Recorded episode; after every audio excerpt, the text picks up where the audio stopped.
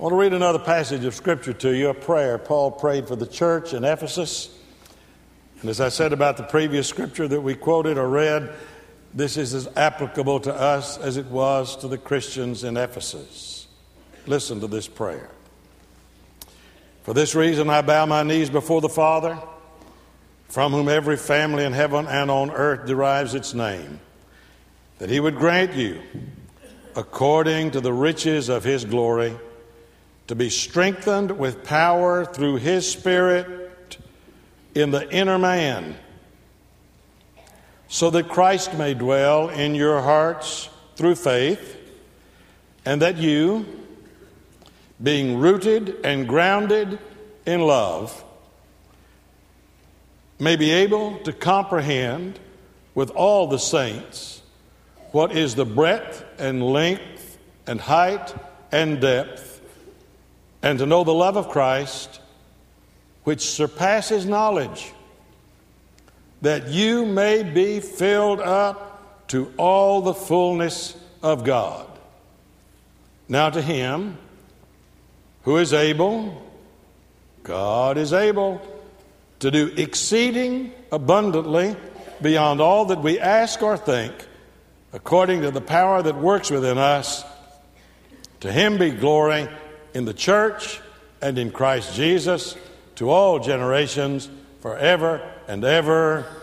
Amen. Amen. Great word of promise to us, his people.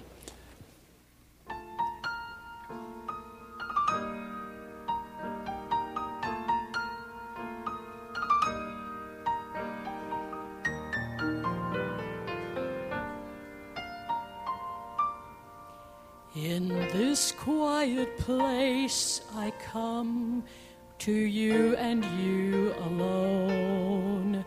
I bear the deepest part of me, Lord, to you alone.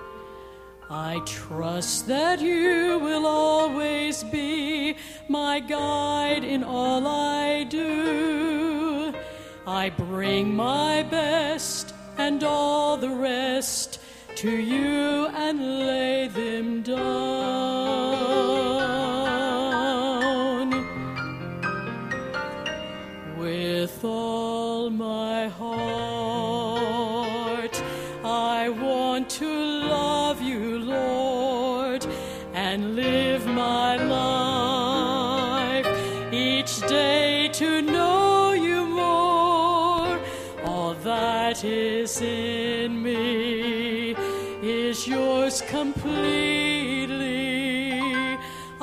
serve you only.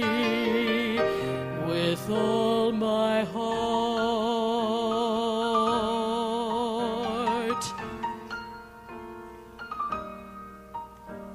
My life, my home, my family, I dedicate to you. To teach your love and saving power because your word is true. And pray that in the years to come, my family will show the path that leads to Jesus Christ so others come to know.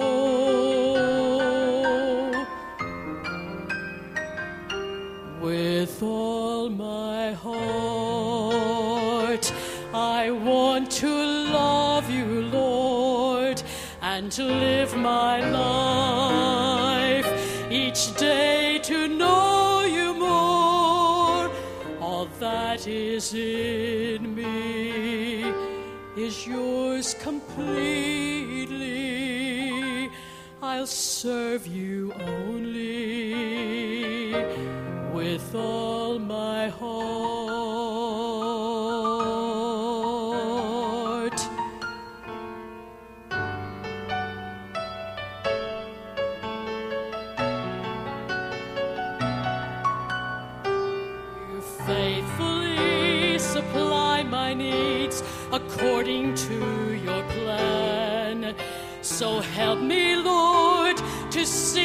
Face before I seek your hand and trust you know what's best for me when I don't understand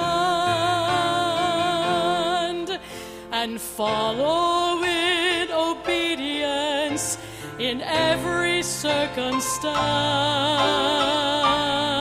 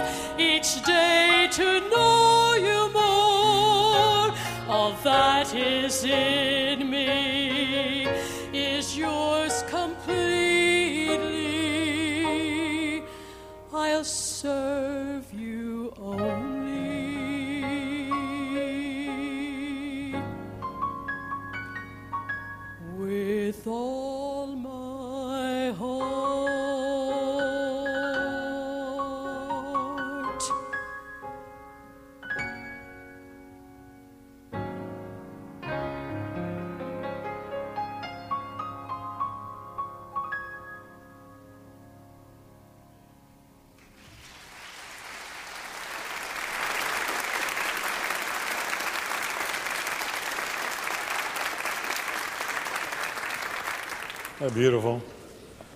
So appropriate, inspiring. Thank you very, very much. Um, two men were having coffee, and uh, they got to talking, and one of the two mentioned church. and his friend, with whom he was drinking coffee, said, "You don't go to church, do you?" Said, "Sure, I go to church." You think I'm a, I'm a heathen or something? Uh, well, I'm surprised. Uh, I bet you five dollars you don't even know the Lord's Prayer. And uh, the fellow said, "Well, I'll cover that bet." And he took out his money and said, "Put it out here on the table." So they both put their five dollar bills out there, and the fellow who had challenged him said, "Okay, let me hear you say the Lord's Prayer." I'll do it. Now I lay me down to sleep. I pray the Lord my soul to keep. If I should die before I wake, I pray the Lord my soul to take. Other fellow said, By George, I didn't think you knew it. Here's my five dollars. well, I came across a couple of new versions of that prayer that I think you would enjoy. Now, this one particularly appropriate for students, those of you in, here for the Baptist Student Ministry, and those of you uh, in school, whatever grade you might be in. Here's a prayer. Now I lay me down to rest. I hope I pass tomorrow's test. If I should die before I wake, that's one less test I have to take. and here's one written specifically for deacons. Now I lay me down to sleep. The sermon's boring and the subject deep. If I should snore before I wake, please poke me for heaven's sake. Isn't that terrific? Well, you know, the fellow may not have gotten the Lord's Prayer correctly, and you and I know it. What's called the Lord's Prayer? Our Father who art in heaven, hallowed be thy name, etc.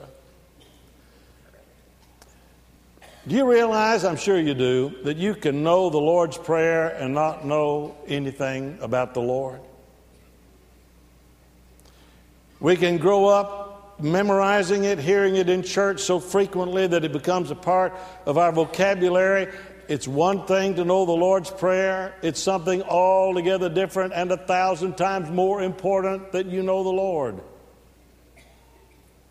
Do you know the one you're talking to? Do you know him personally? We can also know the Lord's Prayer. We can also know the Lord as Savior, but I'm afraid there are many Christians who do not know Him as Lord, as Lord of life. Nearly every time in the Scripture, when you read the statement about Jesus being our Savior, nearly always it's accompanied by Lord and Savior. Surely He's going to save us from our sins. Surely He's going to be our Savior. Surely He's going to take us to heaven with Him when we die. But He wants to be more than that in our lives. He wants to do some saving now, and He does that by our making Him the Lord of life in the present.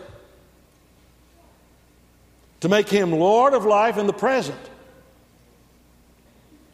will empower us and help provide us with inner strength, like Paul prayed for the church in Ephesus, which we read a moment ago, will provide us with inner strength so that when the time of testing comes, as it will inevitably in everyone's life, when the time of trial comes, when the storm comes, even though we can't see it approaching, know that it's out there in life somewhere, sometime, the clouds will come what the prayer to the living Lord will do if we know Him as Lord, if we acknowledge Him as Lord, if we pray to Him regularly as our Lord and Savior, He will fortify us inwardly for the facing of the vicissitudes of daily life.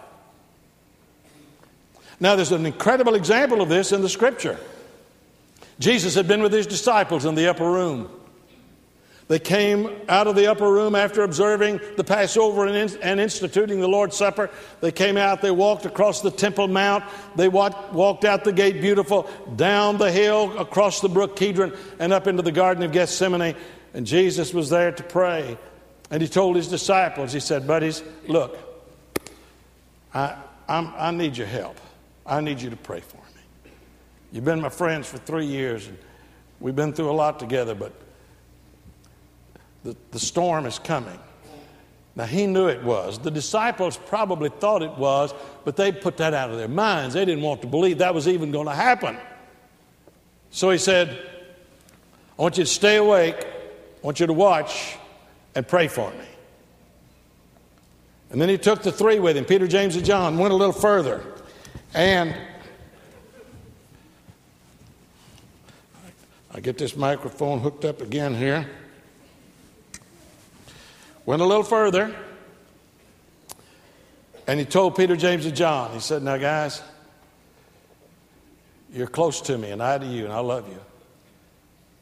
But I need you to pray for me. And then he went a little further. And the scripture says it doesn't, it's impossible to accurately translate the word. What it says is that Jesus threw himself on the ground. It wasn't like he just quietly knelt there beside a rock. It's almost a violent word. He just threw himself on the ground and he began to pray. And you read that in the book of John. And he came back to check with his friends, and they were asleep. And he waked them up. And he said to them, I read it to you. Keep watching. This is from the 14th chapter of Mark. You can read it in other gospels. Keep watching and praying that you may not come into temptation. The spirit is willing, but the flesh is weak. And again he went away and prayed. He came back and found them asleep, and he said, Look, guys, pray for me. Stay awake and pray. Stay awake and pray. Be alert and pray. They didn't. They went back to sleep. And so when they came to arrest Jesus, who was the calm one? Who was the confident one? It was Jesus. He said, Who are you looking for? Said, We're looking for Jesus of Nazareth. He said, Well, here am I. He said, Why did you come out here with all those swords and spears? He knew the hour had come, and he was prepared for it because he had talked with the Father. Do you know what happened to the disciples? They came apart. In fact, Simon Peter got up and started a fight. And then when they took Jesus away, what happened to them? They disappeared like the dew before the morning sunrise. The Bible says they all forsook him and fled. Why? Because they did not stay alert to the presence of God through prayer in their daily lives. So when the storm hit, they ran. When the storm hit, they cratered. When the storm hit, they lost control. Now, Jesus is not telling us not to, to stay up all night and pray. What he is saying is, like Paul said, to, to pray without ceasing. He didn't say we're to keep saying prayers without ceasing. What he was saying was, keep yourself in such an attitude that a relationship to God is never out of context with where you are and what you're doing. Always be open to, always be sensitive to, always be aware of the presence of God, both actually and potentially in your life, enforcing, reinforcing within you His Spirit to prepare you for the vicissitudes of life when they come because they will. They will. One of the problems that you and I, I think, uh, have as Christians is that we do not realize that God initiates everything. God initiates everything. He created the world out of nothing. God created, God made, God breathed into us the breath of life.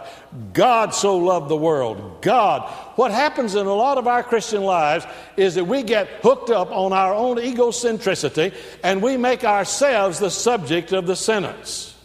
I, then the verb, and then an object. I want this. I need that.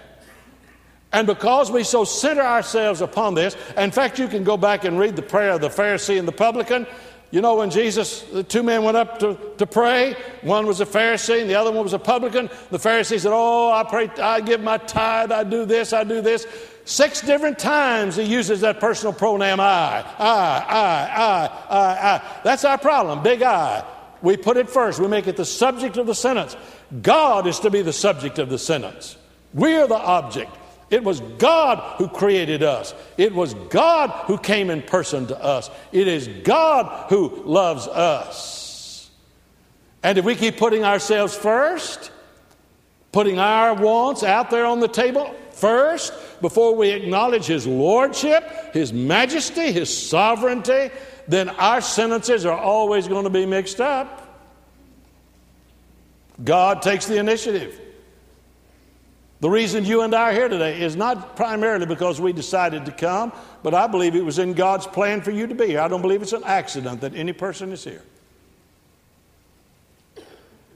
God initiates our praying, as we talked about last week. He prays with us, in us, through us, through His Spirit, in words that we cannot even utter. Words that we can never even express, but the deep feelings of our hearts and our spirits. So always remember God is the subject of the verb. God seeks. God loves. God forgives. God encourages. God supports. God. Begin your prayer, your life with God. Watch and pray because if you don't, you're going to be defeated. When the time comes, you will hit the road. So prayer prepares us for the storms of life, however large or small they may, may be, for they inevitably come at one time or another. As the old Spanish proverb states, there is no home which does not at some time know its hush. Be ready by being in touch with God, being open to God, the subject, who wants to objectify himself to us through his Son, Jesus Christ. Not only does he prepare us, not only does he initiate, but he creates within us a new nature. A new nature. You know, when you and I were born, we had the natural man, as the Bible talks about basically selfish, self centered, upset, angry, covetous, all of the things that characterize selfishness. That, that's the way we were made. That is part of us. That's our basic human nature. Okay, when we are born again, we become a new person in Christ Jesus, but the old nature doesn't go away. We now have a new nature in our lives. We now have a new person within us, and it's the new person of Christ that's in there within us. But when we accept Him as Savior, we become just babies. And babies are weak. And so here is this new person inside of me that, that is weak in comparison to the old natural man that I've been feeding and fostering over here for all these years. Use the body as an example. Suppose when you're born, you put your left arm in a sling and you don't use it. You get to be about 12, 15, 18, 20 years of age, all you've done is use your right arm. And then one day, your right brain speaks to you, and you say, Oh, I have a new nature here. Something else has come into my life. I have a left arm, I have a left side, I have another nature. Well, you take that left arm out of the sling, you've never used it before. Are you going to be able to arm wrestle with yourself and win? Obviously, obviously not. This old arm is going to be so strong that it can overcome this weak baby arm anytime. So, what do you and I need to do? We need to concentrate upon building up the Spirit of God within us so He will be able to contend against the evil one, the tempter, the devil, when he comes to assault us, which he inevitably will. And that's why we pray. That's why we read the Bible. That's why we worship. Not to try to get to God, not to try to overcome God's reluctance, but to let God have His way in our lives, to pour into us His strength so that we, we will be enforced by His Holy Spirit, reinforced by His Holy Spirit, so that when temptation comes, we will be able to resist and not to succumb to it. Because the temptation will come, it will always come. Doesn't make a difference how good a Christian you are, the old nature is still there, and you know what it'll do? It'll hide back there in the corners. It will hide behind the door and it'll wait to a propitious moment, to a vulnerable, vulnerable, susceptible moment, and it will slip out, and he will slip out, and he will try to overcome the spiritual person that's within you. So that's why we need one another. That's why we need to pray for one another. That's why we don't need to go to sleep in terms of love for other people and concern for other people and prayers for other people. You know what happens? After you've been a Christian a good while and you feel like you've grown some and you've gotten stronger, a subtle kind of spiritual pride can set in. Kind of like, man, I've got it. I've got it made in the shade.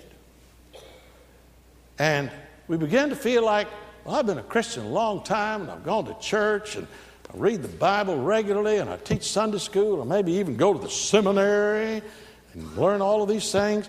So I'm, I'm kind of teacher's pet. And uh, the rules that apply to everybody else don't, they don't apply to me. I'm strong. I'm strong. And when we get that way, when we start putting I back up there at the first of the sentence, making it the subject, even as Christians, we're setting ourselves up for a tragic fall. And it can happen.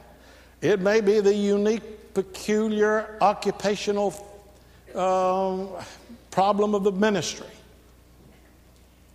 Well, we preach the Bible, we teach it, we sing it, we do all of these things. And, and, and you develop the ability to rationalize in such a way that you can baptize your vices and call them virtues. It's a subtle and insidious thing, but it can happen. I know it can happen. Uh, let me give you an example, a personal one. Some of you maybe have heard me tell this story in the past. A number of years ago, a friend was in town. It was a rainy, cold winter day, and he needed to go to the airport. So I drove him to the airport about 8 o'clock at night, parked out there in the short term parking, and went in with him and said goodbye. And he left, and I went out to get my car to leave. Well, when I went out there and got in the car, I got up there to pay, and I didn't have a dime. Nothing. And I and this I can tell you how long ago it was. It only cost you 25 cents to park there for an hour. That in uh, in that uh, short-term parking, and I didn't have a quarter. And I got up there, and the man pulled up to this booth, and I said, Sir, I can't believe this. I, I, I, didn't tell him who I was, didn't say anything about it, and he didn't acknowledge that he knew me or anything at all, just like two total strangers. I said, uh, Can you take a credit card? He, well, they didn't do that in those days. No, can't do that. Will you take a check? He said, No, sorry. I said, Well, will you take my watch? I'll give you my watch and I'll come back later and get it back from you. I'll go home and get a quarter. And he said, No, no. I'll take your word for it. Go ahead. So I left. Went home, got home. I needed to work on the sermon. I mean, it was Saturday. And friend, I want to tell you something. Saturday for a preacher is like the day before D Day for Eisenhower. You, you're nervous. I mean, you're going over that in your mind, over that in your mind. You're really not a very good family man during on Saturday. Martha's standing over there saying amen. I mean, she'll say something and I'll say, mm-hmm, yeah, uh huh. Well, I'm, I'm off there in some sermonic nirvana somewhere, you know. Um, and so I got, I went, got to the house and I said, uh, boy, I need to study. I need to, it's bad night. You know, I'm out here. I could get a cold and wouldn't be able to preach in the morning. Went in. I, Martha said, Buckner, you just got a call from Northeast Baptist Hospital. They need you. So, okay. I went out and got in the car. Went out to Northeast Baptist, practicing that sermon all that time in the car. Got out there and about came home. I don't know how long it'd been, maybe an hour. Came home. Now it's about 9:30 or 10 o'clock. And I went in there and I sat in my little place where I was going to go over that sermon. I got to thinking about that 25 cents I owed that guy. And I thought, Lord,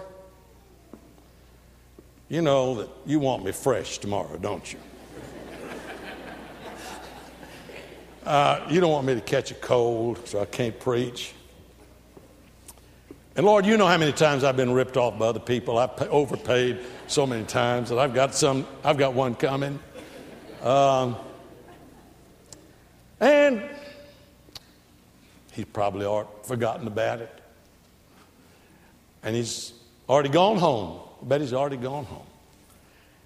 And the more I tried to think and pray about that sermon, the more it ate on me.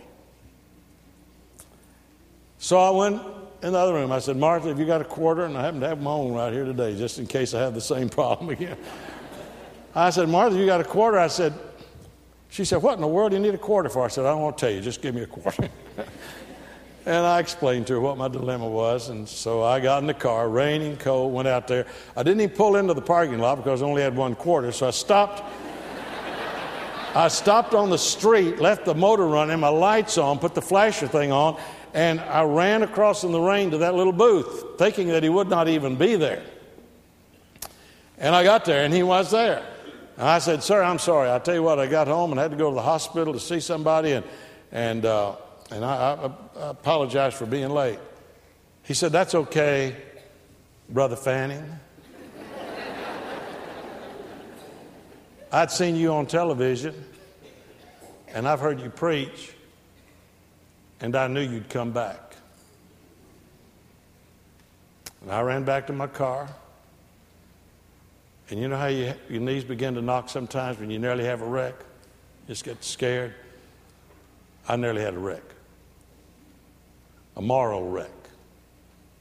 I just sat there for a few moments and I said, Thank you, Lord, for convicting me, for reminding me for not letting me pray myself out of a responsibility by some sort of satanic rationalization. And I thought, Judas betrayed him for 30 pieces of silver. I nearly betrayed him for a quarter. I was nearly a cheap Judas. 25 cents. You stay prayed up and realize that God is the subject and we're always responsible to Him and always to be open to Him and always be in touch with Him so that He will protect us and preserve us and give us joy. See, that's really what He wants to do. I came home on the cloud because I'd done the right thing. I don't know who said this, but it's a great quote. Religion says don't, Christ says do, Christianity says, rejoice. Religion says, don't, don't, don't. Christ says, do, do, do this, do this, be this. And when we trust Him and let Him come into our lives, He says, rejoice. Rejoice in the Lord always. And again, I say, rejoice. Now, I want to say a quick word about another prayer that I need to pray, and we all need to be reminded to pray that will preserve us, preserve our relationship to God, and preserve our effectiveness in the world. In, in Romans 1:21, a remarkable passage of Scripture. First chapter of Romans is a the, oh, the whole book of Romans is a great theological treatise, but in the 21st verse, something jumped out of that verse to me, and I want to share with you. Maybe it's appropriate for you as well as it is for me. Paul is here talking about what God has done. He says, back up to the 20th verse, for since the creation of the world, his invisible attributes, his, you notice how he begins with God as the subject, his eternal power and divine nature have been clearly seen, being understood through what has been made, so that they are without excuse. Now, here it is. For even though they knew God, they did not honor him as God or give thanks. But they became futile in their speculations or their thinking, another translation, and their foolish heart was darkened. Professing to be wise, they became fools. They knew God, they knew about God, they knew the creative power of God. But they didn't honor Him as Lord and this little three word phrase is dynamite. Or give thanks. If you and I keep putting ourselves first in the sentence, making ourselves the subject, we feel like that when we pray and we get something from God, it's because we prayed. Like we got him to do it. We overcame his reluctance. We somehow were able through prayer to twist his arm to get him to do what he wants to do more than we want it. That we somehow got the combination to the heart of God. That somehow I did it because I prayed. Our prayers are even initiated by God. And whenever anything happens in our lives, whatever the source we may think it to be, it is God who is the source. And our response is always to be give thanks in everything. In everything. Give thanks. The peril, the deadly peril of thanklessness. How sharper than a serpent's tooth it is to have a thankless child. How sharper than a serpent's tooth it is to our Heavenly Father for us to be thankless. We take God for granted, His blessings for granted. Steve and I had a remarkable experience a couple of weeks ago. Uh, Mike would have been with us, he was in Israel. But about 10 or 11 years ago, Steve and I were asked by Rosemary Bolte and some parents of cerebral palsy young adults in their 20s and 30s to make a TV f- film for them, seven or eight minute film, for COIL, Council on Independent Living. The parents of these severely handicapped young adults would someday have to be able to a degree take care of themselves because the parents would not always be here nor always able to take care of them. So we made the film. Well really you did it. You paid for it because it was paid out of our, our budget and uh, the editing and the filming and all. And of course steve and i are on a salary. So it was not a money-making venture. It was a ministry. We do a lot of those. We've done 15 or 20 such films as, like that. And i'll tell you more about some of them other times. But we made this film for coil and they used it to raise enough money to remodel a, an apartment building for handicapped, severely handicapped young adults. Now, they'd still have a public health nurse come daily or as needed because it was all set up for their protection, and, and they could live independently. They learned how to work a, a computer. USAA taught them how to do some computer work that they could work for them. And uh, they could, some would use a pencil in their teeth to punch the, the, the keys on the computer. It, one of the most remarkable days I ever spent in my life with, with Steve was filming this film for Coil. And the money was raised by various people in the community. It's wonderful. So the Boltes became close friends and uh, are often here in, in church. Brett is here today, and I have his permission to tell you this story. Brett is late 30s, early 40s. I don't know exactly how old Brett is, but he's about Steve's age. And he was very sick. He was in, in, uh, in the hospital at uh, Brooke General. And we got a call from Rosemary, his mother, that he was there and he was in critical care. And And we went, he had just been released from critical care into a private room. We walked in, Rosemary was there, and Brett. And uh, I want you, if you have time, to meet him afterwards. He's sitting way back there at the back. And I want you to look at his eyes. And I don't say this to embarrass you, Brett, but I don't think I've ever looked into eyes like his. Believe they're eyes like Jesus had compassionate, understanding. Steve and I both remarked about it. You can't take your eyes off of his. And we talked, and Brett cannot talk. He has to communicate in other ways, other forms. We held hands and we prayed. And then we started to leave, and Rosemary said, He wants to say something to you all. And Rosemary said, Brett, do you want to say something? He said, Yes. Nodded his head. He couldn't say yes. Clumsily nodding his head. He was looking straight at his mother's on the other side of the bed from Steve and myself. And she said, Do you want to spell it? Yes. Is it the first half of the alphabet? No. The second half of the alphabet. First letter. Started with M, I believe. N, O, P, Q, R, S. Each one of those? No. Got to T. First letter's T? Yes. Second letter in the first half, the second half of the alphabet. First half? Yes. Started with A. H? Got to H? Yes. Rosemary said, Well, I'm certain that the next letter is a vowel. Is, is it a vowel? Yes. Is it A? Yes. Couldn't say it, just nodded. And she said, Are you saying thanks to them for coming? And he nodded his head, saying yes. And he turned and looked at us. I have seldom been so moved. And Steve and I walked out of the room. It got hard to talk. And I, I said, uh, Isn't it something? Those of us who can express ourselves so easily, can speak so glibly. Why is it so hard for us to say thanks? Why is it? Steve didn't respond.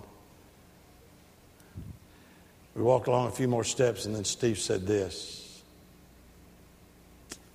It makes you wonder who's handicapped. He's not. Oh, physically, yes, but not spiritually. Why? It took at least three to five minutes for them to arrive at those first three letters of thanks. Why does it take us so long to say, Thank you, Lord, for saving my soul? Thank you, Lord, for making me whole.